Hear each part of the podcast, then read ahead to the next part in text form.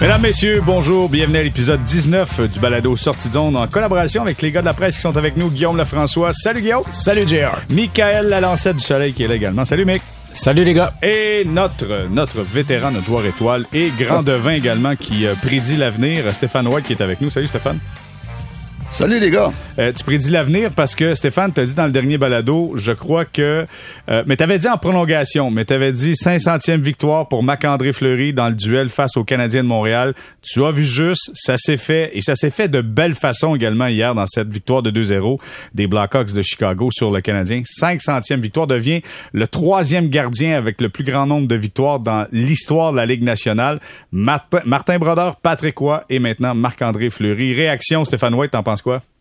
Ben, c'était une belle soirée, c'était le fun à, voir, honnêtement, là, c'est, euh, euh, c'est quelque chose que, surtout pour les fans au Québec, là, ça nous fait euh, quelque chose à se réjouir. Les fans qui étaient au Centre Bell, ça fait le, ça le fait finalement quelque chose à, à, à voir, là, fun. Puis c'est, écoute, je suis pas surpris des fans, là, c'est des connaisseurs de hockey au Québec, et puis je suis pas surpris qu'ils aient donné cette, cet accueil-là à la fin, puis c'était, c'était vraiment le fun. Marc-André Fleury, on pourrait en parler pendant une heure, hein rien que sur lui. Là. Euh, toute, euh, toute une carrière, c'est pas fini en passant. Euh, écoute, Marc-André, moi j'ai eu la chance de travailler avec euh, dans l'équipe des moins de 17 ans. Ça, c'était en 2000-2001. Mm-hmm. Et puis, euh, tout de suite, j'avais remarqué que c'était un gardien de but qui avait, premièrement, qui avait une passion incroyable. Et puis, qui a du fun. Puis ça, c'est encore le cas aujourd'hui. C'est un gars au niveau euh, des habiletés, euh, des habiletés comme athlète. C'est tout un athlète. Il est très, très rapide. C'est un des gardiens de but les plus rapides que j'ai travaillé avec. J'ai travaillé euh, aussi avec dans les étés 2003-2004, tout ce qui fin de sa carrière junior, début professionnel. Et puis c'est un des, des, gars avec qui j'ai travaillé qui est le plus rapide au niveau des pieds et, des mains. surtout un gars très, très agile et euh, très une flexibilité hors du commun. Ça, ça là, c'est pas de la technique, ça. Ça, c'est, des, des habiletés là, des athlétiques. Et puis ça, c'est quelque chose que les jeunes gardiens de but devraient remarquer, devraient développer. Pas seulement de la technique, des habiletés athlétiques comme comme Marc-André. Et puis, écoute, Marc-André, là, quelle carrière, euh, on pourra en parler, comme je l'ai dit tantôt, là, jusqu'à demain matin. Ben, Stéphane, je vais juste poursuivre. Euh, Guillaume et Michael, je vais vous entendre dans quelques instants, mais juste savoir, Stéphane, comment tu, comment tu composes avec un jeune qui arrive rempli d'énergie comme ça, parce que c'est une bombe d'énergie. Par moment, tu dois quasiment le contenir. Quand il est jeune, comment toi, te dealé avec ça? Oh, j'adore ça. J'adore ça. C'est pas mal plus fun de contenir un, un, un gars comme Marc-André Fleury que de pousser un gars qui est un petit peu salon, qui a peur, qui, qui est trop passif. Euh, donc, euh, amène-moi-en des gars de même. Euh, je vais les, je vais les prendre à journée longue. Et puis, euh, surtout, surtout, puis ça, j'en parle souvent aux parents dans mes écoles de hockey. La passion puis avoir du plaisir, c'est un des éléments les plus importants dans notre sport. Et puis, la plus belle preuve, encore une fois, Marc-André Fleury. Non, mais c'est assez incroyable quand même. Le gars s'est fait laisser, euh, laisser aller par les Penguins de Pittsburgh, par les Golden Knights de Vegas. trouve le moyen de devenir le troisième gardien avec le plus grand nombre de, de victoires dans l'histoire de la Ligue nationale. Toujours en souriant, en plus, Guillaume. Exactement. C'est ça qui est, c'est tellement contagieux. Puis tu le vois même pendant les matchs. C'est pas juste, euh, c'est pas juste à l'entraînement. C'est pas parce qu'il fait le clown devant les micros. Même qu'au contraire, en entrevue, il est super, il est super timide, super réservé. Mais sur l'Atlas, il a l'air d'être complètement dans son élément. Euh, moi, je le remarquais pendant le match. C'est sûr que c'est lui que je regardais de près. Je me, je doutais que j'allais écrire sur lui après le match, donc je le, surveillais de près. Je regardais ses interactions. Puis, tu sais, des fois même avec un arbitre, quand il vient chercher la rondelle après, après un arrêt de jeu, des choses comme ça, il a vraiment l'air de, respirer le plaisir sur une patinoire. Ça, c'est ça, c'est vraiment fascinant à regarder, à regarder aller. Euh, sur son parcours, moi, une chose qui m'a une chose qui m'a frappé, puis c'est parce que ça, il y en a été question en, en conférence de presse hier après après le match. Euh, tu sais, il est, il est troisième de l'histoire, mais quand on fait le tour, quand on se demande les plus grands gardiens de l'histoire, est-ce que, tu sais, est-ce que son nom revient à ce point-là automatiquement? J'ai l'impression que non. J'ai l'impression que sa place dans l'histoire ne correspond pas à sa place au classement des, des, des, des, meilleurs gardiens de tous les temps. Puis, il a quand même gagné trois Coupes Stanley. Oui, c'est vrai que deux de ces trois Coupes-là, il était pas nécessairement le partant tout le long. Pourquoi, selon toi, son nom ben, n'arrive pas automatiquement? Je sais pas, mais tu sais, puis pour m'amuser, j'ai comparé avec le football. J'ai regardé, je me suis dit, bon, tu sais, des victoires d'un gardien, des victoires d'un quart arrière partant, c'est pas mal équivalent, je pense, comme statistique. Le top 3 de la NFL, Brady, Tom Brady, Peyton Manning, Brett Favre. Il n'y a pas trop de doute que ces trois-là, je veux dire, leur place dans l'histoire versus leur place dans ce classement-là, c'est à peu près équivalent. Euh, on se demande de même à brûle pour point, c'est qui les trois meilleurs quarts de, l'histoire. Il y a bien bonne chance que ces trois noms-là reviennent. Si on demande les trois meilleurs gardiens de l'histoire, est-ce que... Est-ce que c'est nous qui sous-estimons Marc-André Fleury? Ben, c'est ça, c'est ça qui m'a amené à, réfléchir. je sais pas si Stéphane et, et Michael auraient, de quoi là-dessus, mais moi, c'est une chose qui m'a frappé que je sais pas si son nom revient. Ouais. Michael, est-ce qu'on sous-estime Marc-André Fleury? Ben peut-être un peu, sincèrement. Tu sais, je trouve que Guillaume il fait un, bon résumé de, la situation. Tu sais, moi j'ai le goût de dire, euh, tu sais, Marc-André Fleury pour juste de la perspective québécoise là, c'est comme un peu le dernier des grands, là, des gardiens nés dans les années 60, 70, 80 qui a ce niveau de performance là. Les autres sont tous retirés et on voit pas la relève là de, de cette de, ce calibre de gardien québécois là d'excellence euh, à travers la Ligue nationale. Je pense qu'on peut quand même aussi mettre son nom dans dans dans, dans ce dans ce palmarès là, tu sais, euh, la longue, la, durée de carrière qu'il a eu. Euh, puis le, euh, moi, ce que j'ai aimé hier, c'est de le voir vivre ce moment-là à Montréal. Tu sais, ça, ça a ajouté aussi. Le, un, avec l'historique de, de, de Marc-André au Centre Bell, ça a des fois été compliqué pour lui mm-hmm. avec ce qui s'est passé l'année passée.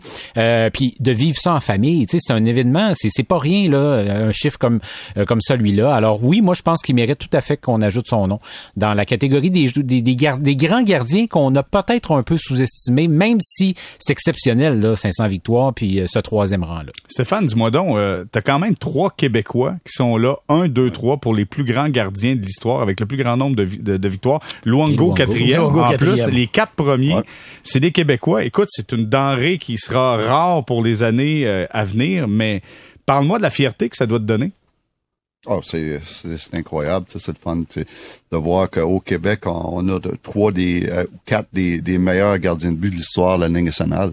Et puis euh, c'est euh, malheureusement, c'est, c'est, on va le voir de moins en moins ces gars-là. Puis on peut rajouter là-dedans des, un genre de plante. Et puis et, neuvième, neuvième dans la liste. Lui. Ouais, ouais, neuvième. Donc c'est Québécois dans le top 10. On parle, on parle pourquoi Marc André. Souvent, on n'a pas l'impression que c'est le fait partie des, des meilleurs de l'histoire de la Ligue nationale.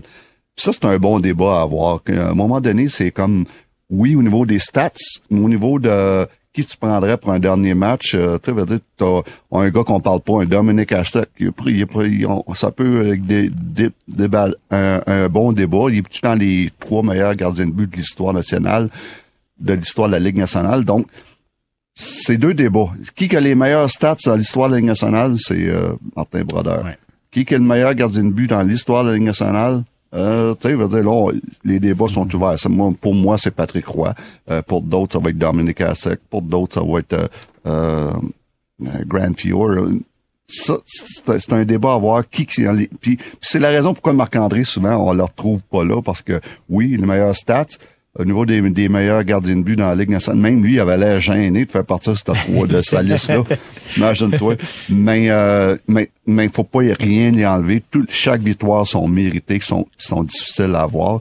Et puis, il y a, il y a le fait qu'il a joué la meilleure partie à Pittsburgh, où c'est pas un gros marché, pour être honnête. C'est pas, il a pas joué à New York, à Montréal, à Toronto. Ça, ça peut faire l'effet que, oh, euh, on le reconnaît pas. Euh, vous allez me dire, ça m'a une affaire pour New Jersey.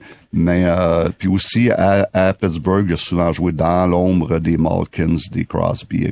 C'est ça. Il y, avait, des grosses attaques devant lui, tandis que tu, tu parles de New Jersey. Ben on est porté à y donner moins de mérite. Exact. C'est ça. Tandis qu'au New Jersey, il était dans des, dans des équipes qui se définissaient par leur défense, par, par le fait qu'ils n'accordaient pas grand-chose. Moi, les gars, je vais vous parler de Marc-André Fleury, mais d'une autre façon. Moi, je comme un gars de Sorel. Du gars de Sorel. Ouais, ah. ouais, ouais. OK, non, mais sincèrement, je vais vous parler du gars de Sorel. Et du gars de Sorel, chez nous, à Sorel, c'est une ville où euh, le hockey, on a ça dans les depuis tout le temps, tu sais. Puis, puis des fois, des fois c'est rough, puis des fois le hockey se transporte à l'extérieur de l'aréna, tu sais. Puis c'est assez intense par moment. Puis ce gars-là, ce gars-là. C'est juste, excuse, juste en passant, je suis d'accord avec toi parce que je suis allé souvent dans les, euh, les euh, dans ce fameux Colisée Cardin là. Oh que oui. Où que, dans les, les premières années du Midget 3 avec Gaëtan Pion, et puis, euh, j'ai même assisté à, en tant très jeune à des, les dernières parties des éperviers de Sorel. Ah oui. Quand tu vas, quand tu vas à, à, à, Sorel, dans ce vieux building-là, c'est, c'est c'est spécial. OK, moi, là- Continue, excuse-moi. Non, non, mais moi, ce que je veux dire, c'est que moi, j'ai joué pour les riverains du Richelieu, qui, qui était le de 3, puis écoute, on était, on était des kids de 15, 16, 17 ans, puis tout le monde de la région, tu rêves à un moment donné à jouer Midget 3. Puis là, t'as des gars qui arrivent comme Fleury, comme Beauchemin par la suite, qui vont tellement loin. C'est comme, c'est une fierté populaire. Quand ces gars-là ont remporté la Coupe cette année, vous auriez dû voir le nombre de personnes qui se sont rassemblées euh, au parc Regard sur le fleuve, à côté du fleuve, pour au Carré Royal dans le cas de Fleury, pour voir Marc-André et juste avoir la possibilité de toucher à la Coupe parce que le monde tripe sur le hockey puis tripe sur Fleury. Puis nous autres, de notre point de vue, là, c'est normal d'être underdog. Tu comprends-tu? C'est normal d'être sous-estimé. Puis ça nous dérange pas d'être sous-estimé. Mais je vais vous dire une chose, c'est derrière son sourire de 48 ans, juste les dents d'en haut, là, il en fait des petites passe-passe sur la patinoire. Puis il y a des fois qu'il y a des coups de coude, puis des coups de mitaine, puis des coups de plastron, puis de moi de pousser le casse parce que c'est un fier compétiteur. Tout un compétiteur Fleury. Ça, pour moi, c'est la, la plus grande fierté de voir un gars comme Marc-André Fleury être maintenant le troisième gardien de but avec le plus grand nombre de victoires. Je vais dire, il y a toute une population à se redresser qui sont extrêmement fiers d'avoir un gars comme ça. Sincèrement, là, ça le rend spécial, moi, je trouve. Ça, Ouais, c'est un underdog. Ouais, puis t'as raison, puis c'est, c'est ça date pas d'hier, tu c'est euh, souvenez-vous là, le championnat du monde junior, tu euh, je veux dire pour plusieurs gardiens, il y a beaucoup de monde qui à ce moment-là qui disait hey, ça va être un, méchant coup pour sa carrière, puis comment il va être capable de se relever de ça. Tu puis il, il est revenu junior, ça a été compliqué après, ils ont été éliminés au Cap-Breton avec Pascal Vincent. Euh, tu il a, il a vécu des tempêtes le Marc-André puis depuis longtemps, puis il s'est relevé tout le temps de ça, il est revenu en force. Alors tu as raison de souligner cette, cette facette là de sa carrière. Ah oui, il a quelques boulettes à son actif. des, des petites Oh, boulettes. Euh, hey, On faire- ça, on pourrait faire un petit show hein, là-dessus là, Ah, avec, euh, avec la rondelle. Là. Mais, euh, mais moi, le Marc-André, j'ai j'ai sorti là, à un moment donné, puis je parlais avec mon, mon frère Jimmy, qui est son entraîneur à Chicago. Et puis, euh, je parlais, OK, Marc-André, c'est quoi qui fait qu'il est le troisième gardien de but dans l'histoire de la Ligue au niveau des victoires? Et puis, j'ai sorti six points. On a parlé tantôt de ses qualités athlétiques, réflexe, habileté, agilité, flexibilité. On a parti, Jérémy, tu viens d'en parler, un compétiteur incroyable. Euh, L'autre point, c'est, on en a parlé encore, la passion et avoir du fun. Ça, c'est important. L'autre chose, il a évité les blessures importantes dans sa carrière. Ça, c'est très important. Oui, il a manqué quelques, quelques games pour une commotion, quelques parties. Et puis, mais en majorité, il a évité les blessures. Il a joué avec des bonnes équipes. Ça, là, ça prend ça. là. Écoute, pour être dans les meilleurs gardiens de but les- au niveau des victoires, ça prend, faut que tu joues pour des bonnes équipes. Et puis, euh, parlez-en, Gilles Maloche. Et puis, euh, L'autre chose, c'est que mon frère, ce qui une des choses qui l'impressionne le plus depuis le début de saison, c'est que le gars, à 37 ans, il veut encore s'améliorer puis il veut encore apprendre. Wow. Donc, euh, c'est ce qui fait que Marc-André Fleury est Marc-André Fleury. mais dis-moi, euh, Stéphane, t'as dit, tu sais, sa carrière est pas terminée. Penses-tu qu'il va durer encore longtemps? Ben, La manière, la manière qu'il joue, et puis euh, avec ses, comme je te disais encore là, avec ses, ses habiletés athlétiques, je le vois aller comme gardien de but. Il a pas l'air d'un gardien de but de 37 ans. Et j'ai aucun, j'aurais aucun, aucun problème à, à signer ce gars-là à la fin de la saison, un, un contrat de trois ans, qui jouerait, qui l'amènerait jusqu'à 40 ans. Puis, ce qu'il faut pas oublier, c'est que, tu sais, euh, il faudrait voir ce qui va se passer à Pittsburgh. Là. Il va devenir joueur autonome. Les Pingouins ont pas d'engagement à long terme avec leur gardien. Euh, tu sais, est-ce qu'un retour à Pittsburgh, parce que je, je pense qu'au point où Fleury en est dans sa carrière, il va, je pense qu'il va se donner le, le droit de choisir où il va aller. Là. Il ira pas se mettre dans n'importe Aucun quelle, doute. dans n'importe quelle situation. Il, il aime ça, rénovation, lui? Aimerait-tu ça, la reconstruction, mettons? euh, Ben, regardez, regardez. si on- Price s'en va, je sais pas, c'est ça de même, là. Non, mais... Ben, remarque, remarque à Pittsburgh aussi, ça, c'est, Oui. peut-être que ça va se diriger vers euh, dans, dans cette direction-là. là. Donc, euh, c'est sûr que tu sais, tout. Ça, ça, ça dépendra vraiment de, de, de, de ce qu'il veut. Est-ce qu'il veut, euh, est-ce qu'il veut continuer pour gagner une Coupe Stanley rapidement? Est-ce qu'il veut aider une jeune équipe à, à se relancer? Euh, ça va dépendre de ses priorités. Mais tu sais, je pense qu'avec le CV qu'il a euh, et avec ce qui, ce qui montre, euh, ce qu'il a montré cette année puis l'an passé, euh, je pense qu'il va pouvoir avoir quand même quelques options intéressantes. là, OK. Mini parenthèse, OK, puis on poursuit avec Marc-André. Mais mini parenthèse. Hier, quand Fleury a remporté sa 500e victoire, dans cette victoire de 2-0 face aux Canadiens, il y a seulement trois joueurs qui sont restés sur la glace après. Euh, Wineman, Perrault, Savard. Euh, Michael, je commence avec toi. Est-ce que tu aurais aimé voir plus de joueurs du Canadien ou non? C'était Ben ouais. correct comme ça? C'est sûr, surtout dans une ville où est-ce que l'histoire puis la tradition puis c'est un Québécois en plus puis tu sais je veux dire on manque pas de raison d'avoir une culture de hockey et j'ai beaucoup aimé la réaction de la foule. Alors ça c'est venu compenser la réaction euh, la non réaction ou l'absence de, réaction de, plusieurs joueurs du Canadien. Moi je trouve aussi un, rendez-vous manqué, tu sais c'est sûr ça va pas bien en ce moment, c'est lourd, l'ambiance est mais je veux dire là c'est au-delà du c'est au-delà de, la game, c'est c'est le sport, c'est honorer euh, ce qui est le sport et je trouve que les gars du Canadien n'ont pas été à la hauteur hier. Quand on parle d'une équipe de, quand on parle de manque de leadership, là, moi je trouve que ça c'est un, c'est une place où euh, c'est un moment où t'as un, un, un, leader fort dans un vestiaire qui reconnaît le moment qui fait comme minute les gars, on va on va rester là, on va prendre une minute là pour rester et saluer parce qu'il se passe quelque chose. Moi c'est c'est c'est ce bout là qui m'a déçu euh, et c'est ça. Donc je, je dis pas que si chez Weber était là ça se serait fait là, je, je, je veux pas nommer de nom en particulier, mais j'ai l'impression que c'est un cas où un vétéran si Price avait été là, d'après moi, il aurait resté sur la patinoire. Ben, c'est ça. Hein, Stéphane, je me trompe pas, là? C'est certain, c'est ce que, c'est ce que j'étais pour dire. C'est ça à enlever à Jake. Probablement que Jake le regrette aujourd'hui. Il aurait dû dire, maudit, j'ai manqué ça. Puis il a, il a, il a, probablement pas pensé. Et puis, première réaction, tu perds, tu t'en vas dans ta chambre, puis euh, c'est ta première réaction. Probablement que la plupart des joueurs euh, euh, y avoir pensé serait resté. J'ai trouvé ça cool de voir ces trois joueurs-là. Mais j'aurais aimé ça que Jake reste spécialement un gardien de but qui reste à Atlas, puis mm. qu'il aille le voir, puis serrer la main. Et puis, euh, je suis convaincu que Carey se l'aurait fait. Hey, Souvenez-vous quand Marc, euh, quand Marc Bergevin avait parlé, on a un plan B si jamais Carey, Price est réclamé avec euh, le Kraken de Seattle. Stéphane, le plan B, est-ce que c'était fleuri? Ça, je pense que, premièrement, probablement, seulement Marc peut répondre ça, mais ça aurait du bon sens. Mais probablement qu'on ne saura jamais. On, on disait tout le temps là, que euh, quand on a échangé Patrick Roy, le plan B, euh, le plan de Serge Savard, c'est aller chercher Owen Nolan puis Stéphane Fizette pour Patrick. Et puis, mais ça, on ne saura jamais si c'est vrai. Et puis, hmm, la même chose pour euh, ce plan B-là. Mais ça aurait pu qu'un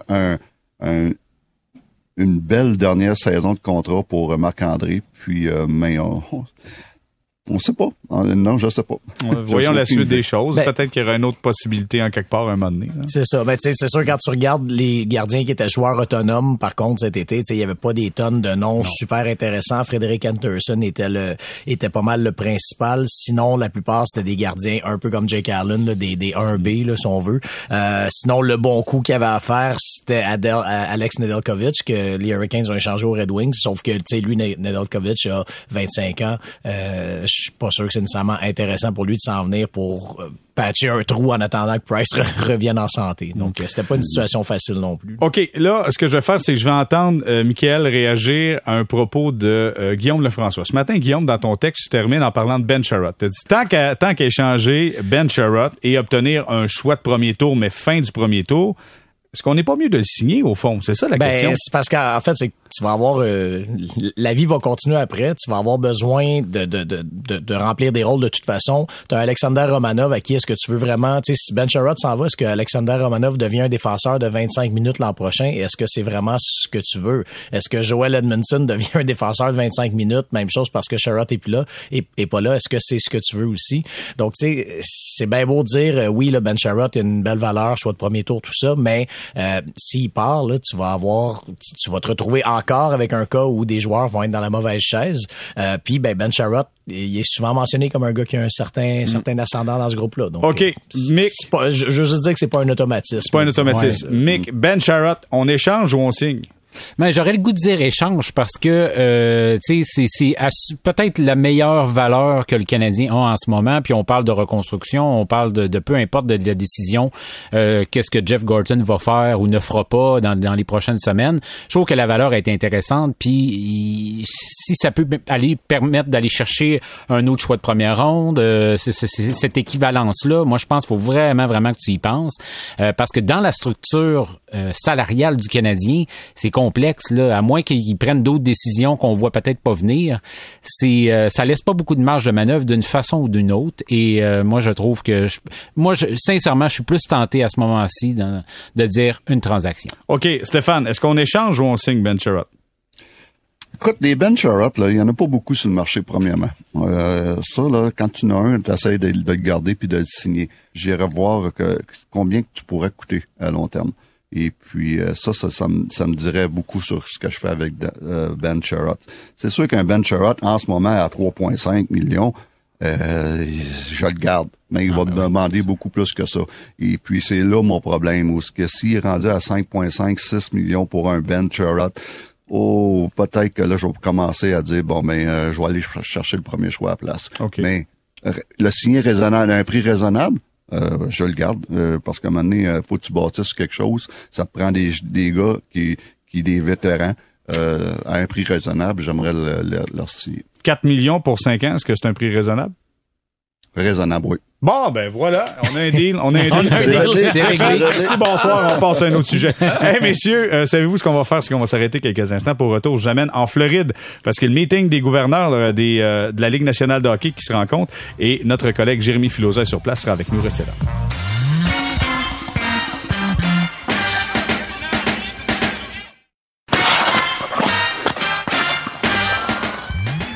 On est de retour euh, à cet épisode 19 du balado Sortison en compagnie des gars de la presse, Guillaume Lefrançois, Michael Lalancette et Stéphane White euh, qui est avec nous. Messieurs, faites vos bagages direction Florida parce qu'on va aller chercher un peu de chaleur, mais surtout de l'information. C'est la rencontre des gouverneurs de la Ligue nationale de hockey. Notre collègue Jérémy Filosa est sur place. Salut Philo! Salut! Est-ce qu'il fait chaud en Floride, Philo? Ah. Écoute, j'exagère même pas, là. Il fait tellement beau, 28 euh, degrés. Présentement, j'ai oublié mes lunettes de soleil dans ma chambre, donc... Euh, c'est j'ai de la difficulté juste à regarder devant moi. Et euh, écoute, c'est sublime, c'est fantastique. Les meetings des gouverneurs, j'en prendrais à tous et moi, moi. Bon, mais écoute, Philo, ici, a, un coup bas, oui. C'est drôle, c'est drôle, Philo, ils font jamais ça à Winnipeg, ces meetings-là. ben oui. Drôlement fait, la vie. Bon, Philo, nous autres, il annonce du ferglas ici. Fait que euh, c'est tout le temps qu'on avait, Jérémy. Merci de nous avoir barré. Merci. OK, hey, parle-nous de Gary Bettman. C'était la grande rencontre avec Bill Daly aujourd'hui. Euh, les dossiers importants qui ont été abordés. Est-ce qu'on a parlé des Olympiques, Philo? Oui, définitivement. On a parlé des Olympiques. Puis honnêtement, le Gary Bettman ne s'est pas caché que si la décision finale lui appartenait et appartenait au gouverneur, il n'y en aurait pas de Jeux olympiques.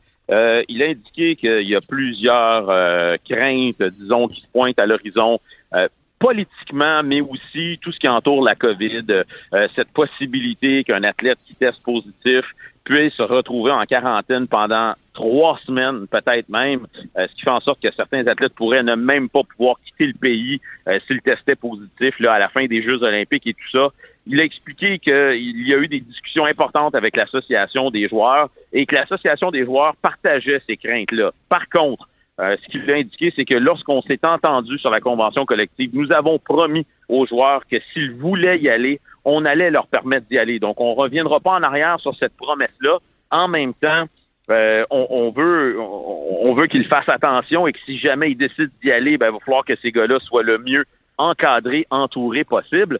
Euh, si tu le veux bien, on peut écouter euh, un extrait sonore de Gary Bettman qui confirme que d'une façon ou d'une autre, la promesse sera tenue et que la décision finale reviendra à l'association des joueurs. We made a promise to give the players, if they so desired, and the appropriate arrangements could be made, uh, to have the players participate in the Olympics. I think you all know that we have real concerns about that, even pre COVID, in terms of the impact on the season.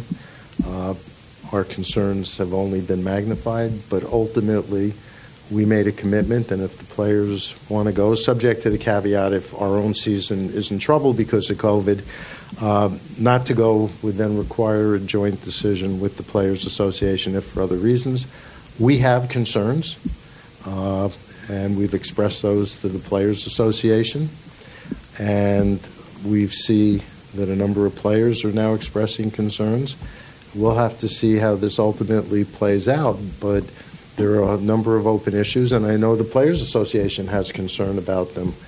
Uh, but ultimately, we will honor, as we promised the players we would, uh, subject to the scheduling caveat, to move forward uh, and let them play if that's really what they want to do. Alors, les propos de Gary Bettman, je résume rapidement, puis je pense que, Jérémy, tu l'avais fait de, de, bonne façon. Ce qu'il dit, c'est que ça, ça, reste encore euh, du côté des joueurs à prendre la décision parce que la Ligue nationale s'est engagée avec euh, l'association des joueurs. On a des inquiétudes, ça semble clair, net et précis, du côté de la Ligue nationale de hockey et du côté de l'association des joueurs. Euh, je pense aussi que tu l'as mentionné, du fait de soit de la COVID-19 ou soit du caractère explosif présentement de la Chine avec les relations internationales. Fait que donc, on va laisser ça dans les mains des, de l'association des joueurs, mais je, suis sous l'impression que quand un, un, Gary Bettman qui dit on va respecter notre euh, on va respecter notre notre promesse comme ça, c'est parce qu'il doit savoir qu'il y a des doutes de l'autre côté. Parce que c'est rare, je l'ai vu aussi convaincu, hein, Guillaume? Ben, euh, convaincu, oui, mais en même temps, on dirait il y a toujours un, petit bémol. Il est toujours rapide à, quand même à, rappeler euh, ce qui pourrait ne pas fonctionner parce qu'on le sait, la, Ligue nationale permet pas mal à contre-cœur aux joueurs d'y aller je veux dire, si c'était juste de la Ligue, les joueurs n'iraient pas. Moi, personnellement, je trouve ça un peu dommage d'ailleurs d'entendre. Je trouve ça dommage pour le tournoi olympique, en fait. Les joueurs sont tellement enthousiastes d'y aller. En, temps normal, évidemment, que cette année, c'est des conditions très particulières, mais en temps normal, les joueurs veulent y aller, sont enthousiastes, ça donne du super bon hockey. Sauf que Gary Bettman, à chaque fois, c'est tout le temps de reculons et puis tout le temps, oui, mais là, ça dérange le calendrier, puis c'est pas idéal. Donc moi, je trouve que ça. Il aussi. Euh, il se garde aussi une certaine porte ouverte là euh, si jamais il y a un effet de force majeure, là, où mhm. vraiment euh, il y aurait des éclosions massives de COVID dans la Ligue, à ce moment-là, il pourrait mettre son pied à terre et dire il n'y a pas de Jeux olympiques, mais il a dit euh, c'est pas du tout l'intention de la Ligue en ce moment. Bon, autre dossier qui retient l'attention, c'est celui des Coyotes de l'Arizona. On le sait, dernière année du côté de Glendale, devront trouver une nouvelle place.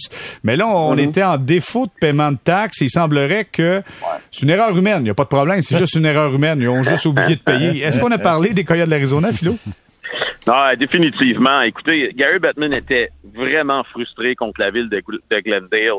Euh, il a dit que c'est, euh, ils sont de mauvaise foi depuis qu'il y a eu cette, cette séparation. Tu viens de le mentionner là à la fin de l'année. Il va falloir se trouver une autre option en attendant peut-être faire bâtir un amphithéâtre du côté de, de Tempe en Arizona. Euh, donc, selon lui, la, la ville de Glendale a fait exprès pour s'assurer que cette information-là sorte publiquement pour faire mal paraître l'équipe, pour faire mal paraître la Ligue. On va écouter Gary là-dessus. Uh, there's no issue with the Arizona Coyotes. Uh, it, it's clear that the city of Glendale uh, has either an agenda or an edge in the way they're dealing with the Coyotes. Uh, I think there was miscommunication. Uh, all of the outstanding obligations have been brought current. That Alex Morello is committed uh, to Arizona and is working on a plan for a new arena, which is probably what's agitating the city of Glendale. Again, it'll take a couple of years to build, and the fact that the city of Glendale wouldn't want the club to remain in their building on an interim basis speaks volumes about the way they're approaching this. But we can deal with all that. Uh, Alex is committed. Alex has the resources, and Coyotes aren't going anywhere. Alex euh, a les ressources financières, il n'y a pas de problème. Alex étant le propriétaire des Coyotes de l'Arizona, Alex s'en occupe, Alex est bon, Alex est joyeux Noël à tous, ça va super bien. Mais juste rien à voir, circuler, il n'y a rien à voir. Comme a dit euh, notre collègue Elliot Friedman à la télévision cette semaine, il a dit J'espérerais que ma conjointe soit aussi fidèle à moi que Gary Bettman l'est à Ouais, c'est le test ultime. messieurs, juste vous dire, là, il y, a un tweet de Cathy Strange qui est sorti euh, un peu plus tôt avant le début de l'enregistrement qui a, qui a communiqué avec la ville de Glendale, OK, au sujet du défaut de paiement des taxes. Euh, vous savez, Batman a dit c'est une erreur humaine. Donc, euh, en fait, les Coyotes d'Arizona ont dit c'est une erreur humaine.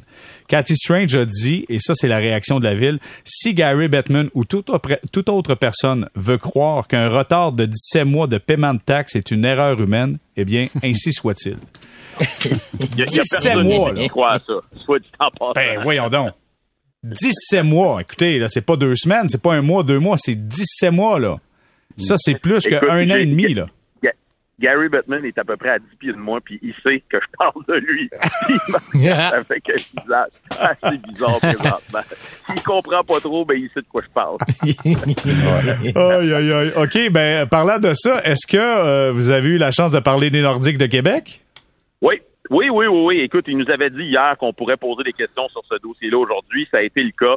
Écoutez, il a confirmé que la rencontre avec le premier ministre va avoir lieu au mois de janvier.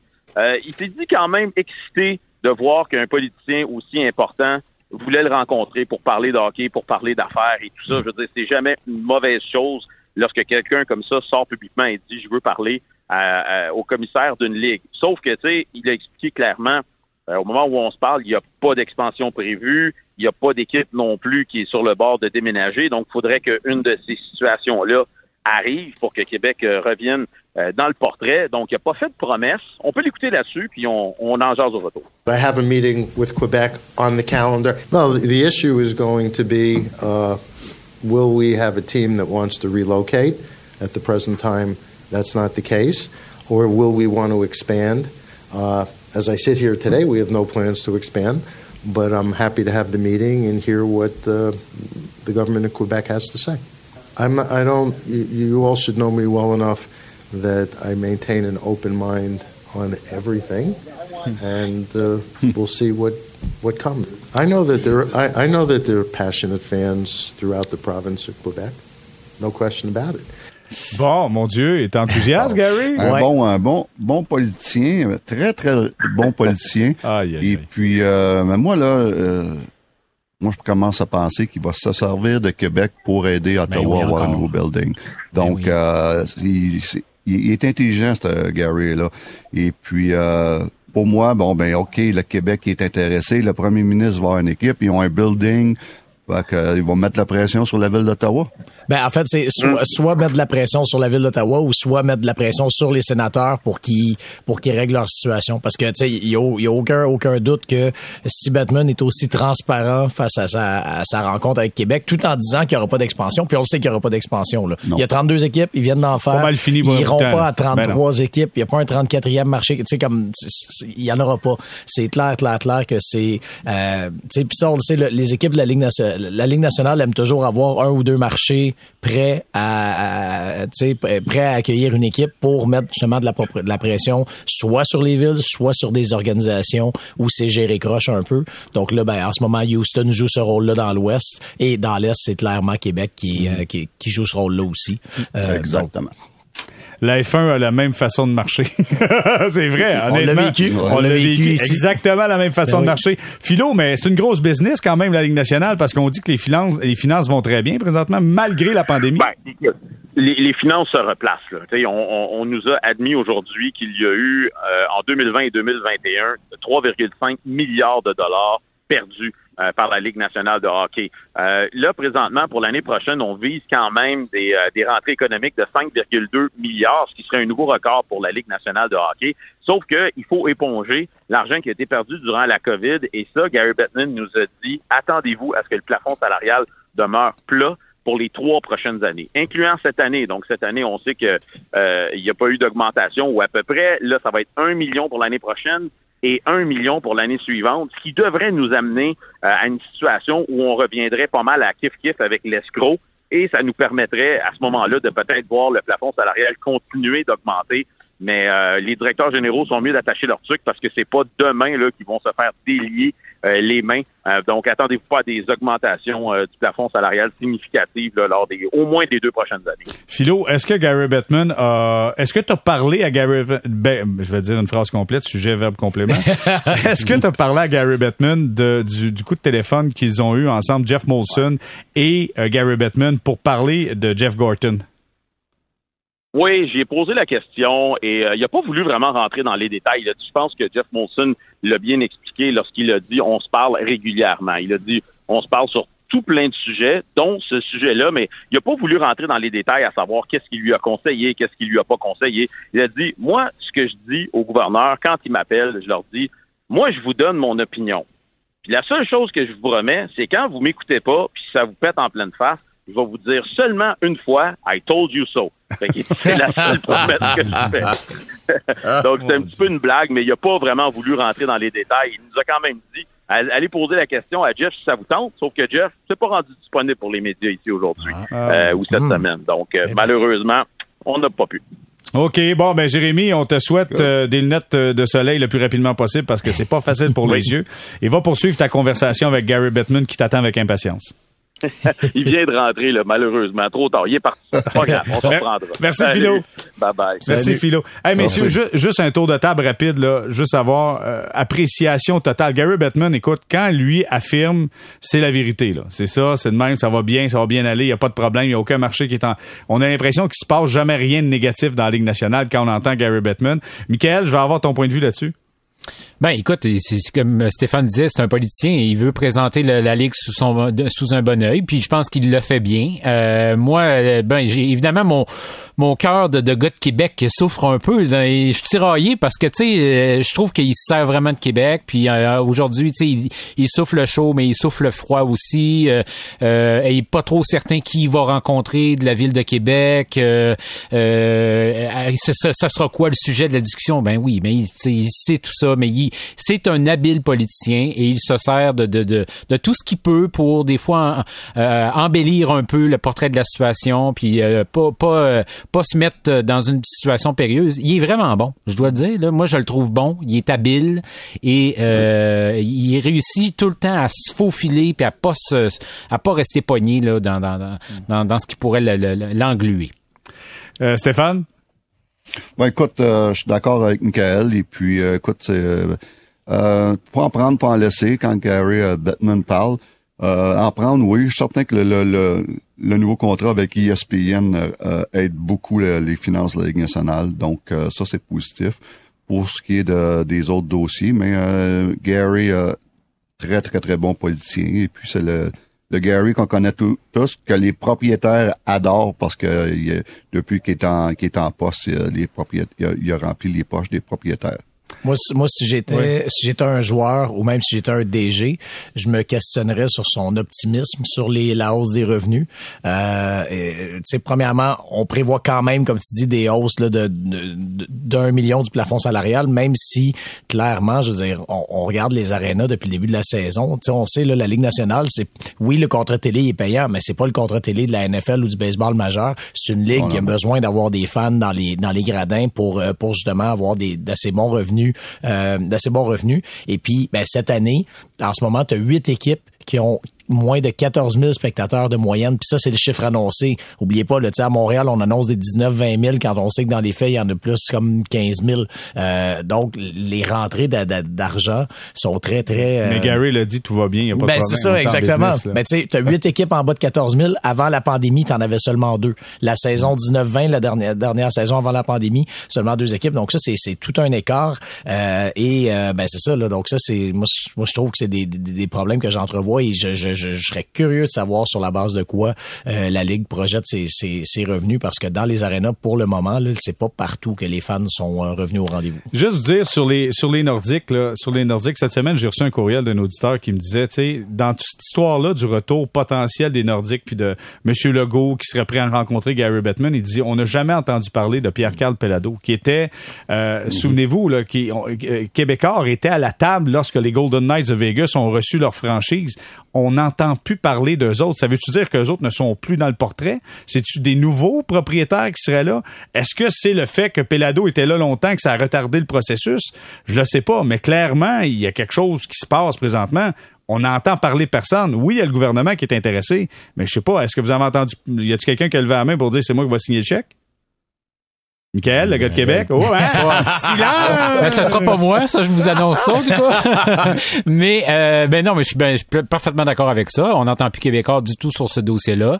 Euh, ils ont un contrat de gestion et c'est ça. Moi, je pense que ça met la table là-dessus, là, tu sais, parce que, euh, éventuellement, peu importe quelle sera le- le- le- l'allure de la rencontre entre le, leur membre du, re- le- Éric Girard et Gary Batman, ben, ils vont, euh, si, euh, il y a- il y a le- ils ont l'impression qu'il y a encore de l'espoir, mais que ça se fera pas avec Québécois, le gouvernement va pousser pour essayer parce que c'est et c'est ce que François Legault a dit textuellement. Il a dit on va voir comment on peut euh, sans dire là, tasser Québécois, mais euh, euh, aller chercher le contrat. C'est ce qu'il a dit. Et donc ça, ça veut dire faut euh, aller chercher un nouveau groupe d'investisseurs, mais tu sais au prix au chiffre actuellement mentionné, là, 600, euh, 650 millions. 900 millions, les pingouins ont été vendus. 900 C'est ça. millions. Mais tu sais, pour une expansion en US, oubliez ça à Québec. Là. C'est, Ça, c'est en tout cas, avec 1,3 Québécois, ça, milliard canadiens. là. C'est du bedou, du bedou longtemps. Là. Mais oui. C'est- Et, et ils ont pari, ils ont perdu leur pari parce que hum, dans la première expansion, oui, on- ce qu'on a toujours compris, c'est qu'ils avaient un peu passé leur tour en disant nous à ce, à ce prix-là, on peut on, on peut pas y aller. Et donc ils ont peut-être manqué leur coup. Bon, ben écoute, à ce prix-là, nous, on doit aller en pause. On va faire une euh, courte pause. Et puis, au retour, on va aller voir les questions du public. Il y a plein de gens impatients qui ont le goût de parler à nos professionnels.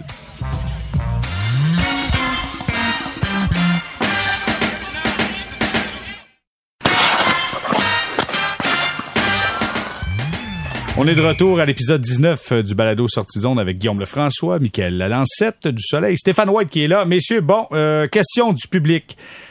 Pack, Packington FB. Ah, ça, c'est, j'aime ça. C'est un nom facile à dire sur, euh, sur Twitter qui nous dit avec les performances euh, de, de Jake Allen depuis le début de la saison, serait-il une bonne monnaie d'échange à la date limite des transactions? Je vous rappelle qu'il a été protégé au repêchage d'expansion, mais là, on se questionne, est-ce qu'on devrait l'échanger vu qu'il garde bien les buts? Stéphane, t'en penses quoi? C'est certain qu'il y aurait une bonne, euh, c'est une bonne monnaie d'échange, mais euh, encore là, euh, ça dépend du plan du GM, euh, du gérant, directeur général. Euh, c'est quoi qu'on veut faire euh, l'année prochaine? On veut amener des jeunes, on veut amener Primo puis euh, garder Carey pour euh, quelques années, ou euh, t'échanges euh, Carey, même s'il va être très très très dur à, à sortir de Montréal à cause de son contrat. Et puis, euh, ça, c'est toutes des choses que tu vas voir. Mais c'est sûr qu'il y a une belle valeur. Euh, ça dépend des plans futurs du, euh, du gérant général. Et ça prend un directeur général en partant, ça l'aide à Ouais. faire des transactions. Guillaume, t'en penses quoi? Ah, Ben- non, je pensais que c'était, c'était euh, Gorton, le gérant Ah, général. mais là, on sait pas, là. On mélange les titres, on sait pas, là. On sait pas comment ça marche. Guillaume, t'en penses quoi? Ben, il y, a- il y a deux choses. Premièrement, euh, tu sais, oui, Jake Allen fait du super bon travail pour le Canadien en ce moment. Par contre, ça reste que c'est pas un gardien numéro un établi, donc une, une équipe qui veut faire un bon bout de chemin. Je trouve pas que ça devienne une cassette un peu, là, parce que je regarde garder des buts, là, sincèrement, il fait la job. Oui, mais c'est il est des- solide. Ah, il est très, il est très solide, il n'y a aucun doute. Mais tu sais, je pense que des gardiens comme ça qui sont pas des numéros un établis, ça peut être à la longue évent- éventuellement que ça les, que ça les rattrape. Tu sais, quand, quand tu comptes sur eux vraiment sur une longue période, euh, match après match. Donc, tu sais, c'est, là que je verrai un problème. Puis tu sais, je pense que c'est une équipe qui aspire à la Coupe Stanley euh, et que tu dis il me manque un gardien. Je sais pas si Jake Allen c'est nécessairement, euh, c'est nécessairement la réponse. L'autre chose. Euh, on dit des fois que le, passé aide à prédire l'avenir. Euh, Jeff Gorton à New York, euh, il, y a eu, un cas avec Igor Shesterkin. C'est les Rangers qui avaient repêché Shesterkin.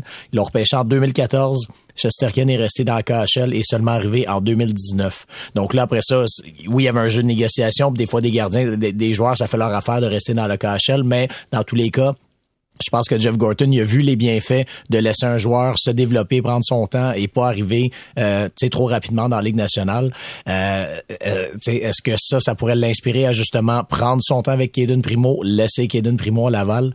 Euh, c'est pas impossible. Je pense que Primo euh, ne, ne sortira pas perdant s'il passait une autre saison complète dans, dans Ligue américaine. OK, Michael, je te, je te passe euh, Jake Allen pour arriver avec euh, Jim Rutherford qui a été nommé euh, président à Vancouver, président opération hockey. C'est Pierre Gélina qui nous pose cette question.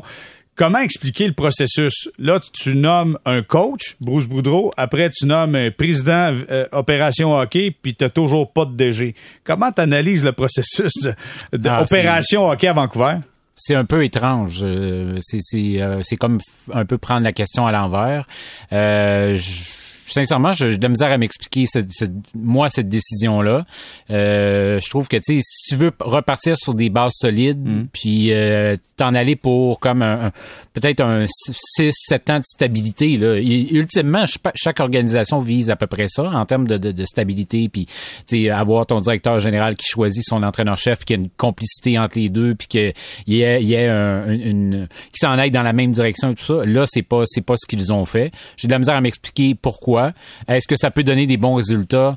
Euh, tu sais, Bruce Boudreau, il y a, il a de, il a de l'expérience, puis euh, il va être capable de dealer avec ça. Ça, j'ai pas, j'ai aucun doute là-dessus. Ça, ça peut permettre cette, expé- cette expérience-là de la part de part et d'autre euh, une, une belle relation. Mais je trouve que c'est comme prendre le, problème à l'envers. Puis je suis pas sûr que je crois ça aux vertus de tout ça. J'ai été surpris d'entendre les commentaires entourant Bruce Boudreau. Tu sais, on disait que c'était un gars qui était sympathique, mais on a souvent fait référence aux taches de moutarde sa chemise, puis euh, un peu tout croche, puis euh, sais, un bonhomme qui, qui, qui est intempestif un peu derrière le banc, qui est très, très négatif. Stéphane, tu le connais-tu, toi, notre ami Bruce Boudreau? Oui, oui, mais je le connais pour l'avoir rencontré quelques fois, mais je, je- surtout, j'ai jamais eu vraiment de commentaires négatifs par des joueurs qui ont joué pour lui.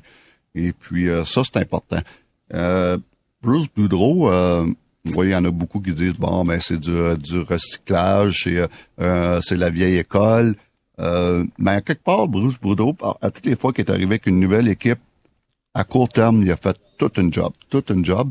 Et puis c'est ce qu'ils ils l'ont signé court terme. là. Il reste un, un an et demi à son contrat. Il- court terme, c'est une, une bonne une bonne signature pour les, euh, les Canucks. Et puis à court terme, si le prochain euh, gérant général euh, ça fait pas son affaire, mais le gars il a un, il a un contrat de de, de, d'un an et demi qui reste à peu près. Donc euh, pour moi, j'ai pas de trouble avec toute la situation. OK. Fait que donc, on n'est pas pris avec le coach. Guillaume, je te lance pas sur Bruce. Non, j'allais juste dire que c'est un fan de lutte en plus. Son ben. entrevue au NHL Network, il a demandé des nouvelles du, du, du Monday Night Raw là, de lundi dernier. Ah, C'était parfait. C'était un excellent moment de télé. Sommes-nous surpris? Sommes-nous surpris?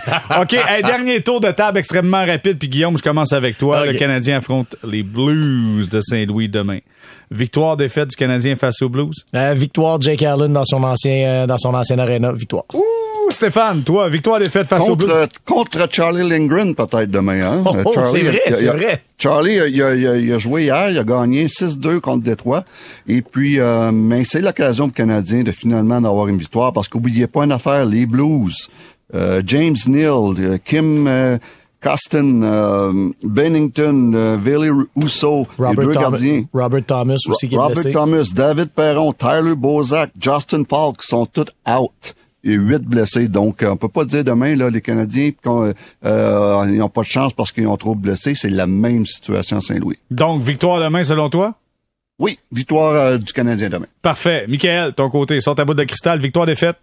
Ben, ma- dans ma boule de cristal, je vois une victoire, mais il faudrait pas, parce que c'est moins de points possible qu'il faut. Shane Wright. Ah ouais, Shane Wright, avez-vous entendu à l'équipe Canada Junior Ben oui. il parlait du Canadien? Hey, ça serait le fun. euh, tu sais, c'est une belle organisation. Il est mieux de s'habituer à répondre à cette question-là parce qu'elle va va revenir venir- une couple de fois jusqu'au mois de juin. Bon, mais messieurs, on a fait le tour pour ce 19e épisode du Balado Sortie Zone. Je dis un gros merci à Guillaume Lefrançois. Merci Guillaume, c'était bien agréable All encore right, une merci. fois. Michael Lalancette, merci mec. Merci les gars. Stéphane White, toujours un plaisir. Merci beaucoup Stéphane. Mon plaisir, moi aussi. Merci. Bon week-end. Bon week-end à vous tous. Donc voilà ce qui complète ce, ce 19e épisode du Balado Sortie Zone. On se retrouve dès lundi. Merci d'avoir été là.